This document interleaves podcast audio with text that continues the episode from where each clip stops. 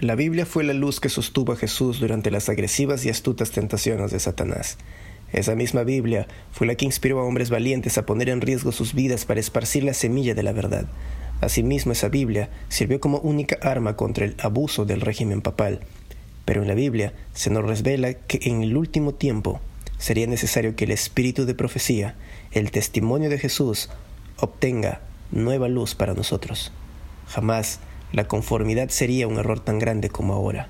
Les invito a conocer el regalo más grande que Dios nos dejó para estos días, el don de profecía.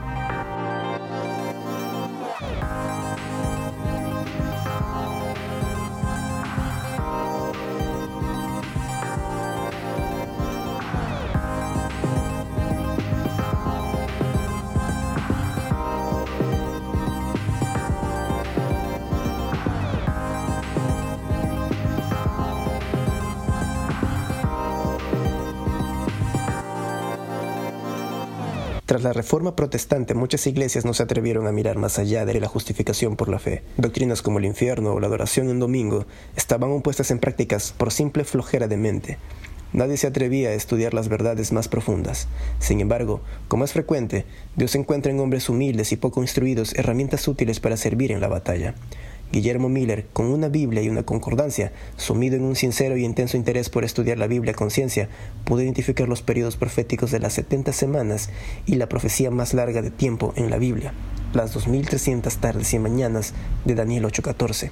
Así, con la Biblia en mano, impulsado por el coraje de su esposa, fue animado a predicar estas verdades en las iglesias con el mensaje del cumplimiento de estas profecías. Algo importante debía suceder cuando los 2300 años se cumplieran. Con la ayuda de otros creyentes lograron fijar una fecha en el calendario, 22 de octubre de 1844. La fecha era correcta, mas el evento no lo era. Como los discípulos en el pasado vieron chasqueados sus anhelos cuando su maestro colgaba en una cruz, los adventistas vieron chasqueados sus anhelos de ver Cristo volver en 1844. Sin embargo, esto era parte del plan, pues Dios se había propuesto que este mensaje sería como sería dulce al paladar, pero amargo al vientre. Apocalipsis 10:10. Solo aquellos que probaron una fe fuerte insistieron en buscar más y más la verdad. Fue cuando entendieron, a la luz de las escrituras, el santuario en el cielo. El santuario en la tierra era un espejo de aquel existente en el cielo. Con sus compartimientos y usos expresaban así, de manera didáctica, el ministerio de Jesús en la tierra y en el cielo. Fue así como descubrieron dónde había estado Jesús desde la ascensión. Jesús estaba pasando del lugar santo al lugar santísimo. El juicio ya había llegado. Fue durante esta época de crisis y chasco, como en la época de Noé, Elías o Juan el Bautista, que Dios debía enviar un soldado en avanzada, más habilidoso, no por sus habilidades propias, sino porque había sido ungido por el Espíritu.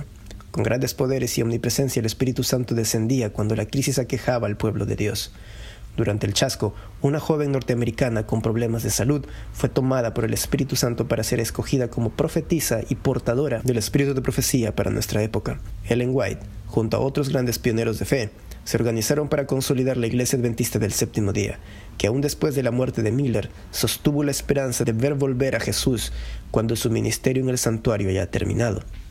Como no existe otra profecía referente a tiempos para calcular, el último tramo de la historia de esta guerra lucía como un páramo desolador y oscuro. Mas Dios jamás dejó a su pueblo a ciegas. Usando Ellen White, se propuso revelar verdades de suma importancia, como el cuidado de la salud, la educación basada en principios bíblicos, la vida en familia, la vida en sociedad y el regalo más hermoso, los comentarios y revelaciones sobre las historias de la Biblia. Asimismo, la revelación del plan de Satanás sería una tarea importante para desbaratar su plan de engaño. Satanás odia el espíritu de profecía porque es desenmascarado de manera clara en él las personas que estudian estos libros entienden el conflicto cósmico y entienden que vivimos en una guerra que empezó en el cielo y la razón de por qué suceden tantas cosas tristes en este mundo, aparentemente la luz de un Dios que no hace nada para detenerlos. Mas a la luz de la verdad, Dios sostiene toda la historia y está dirigiendo a donde Él sabe que debe ir. Satanás ya está derrotado en la cruz. La guerra solo es cuestión de tiempo. Ahora Solamente queda reunir a todos los que quieran ser salvos y resistir al último engaño de Satanás, su obra maestra de mentira.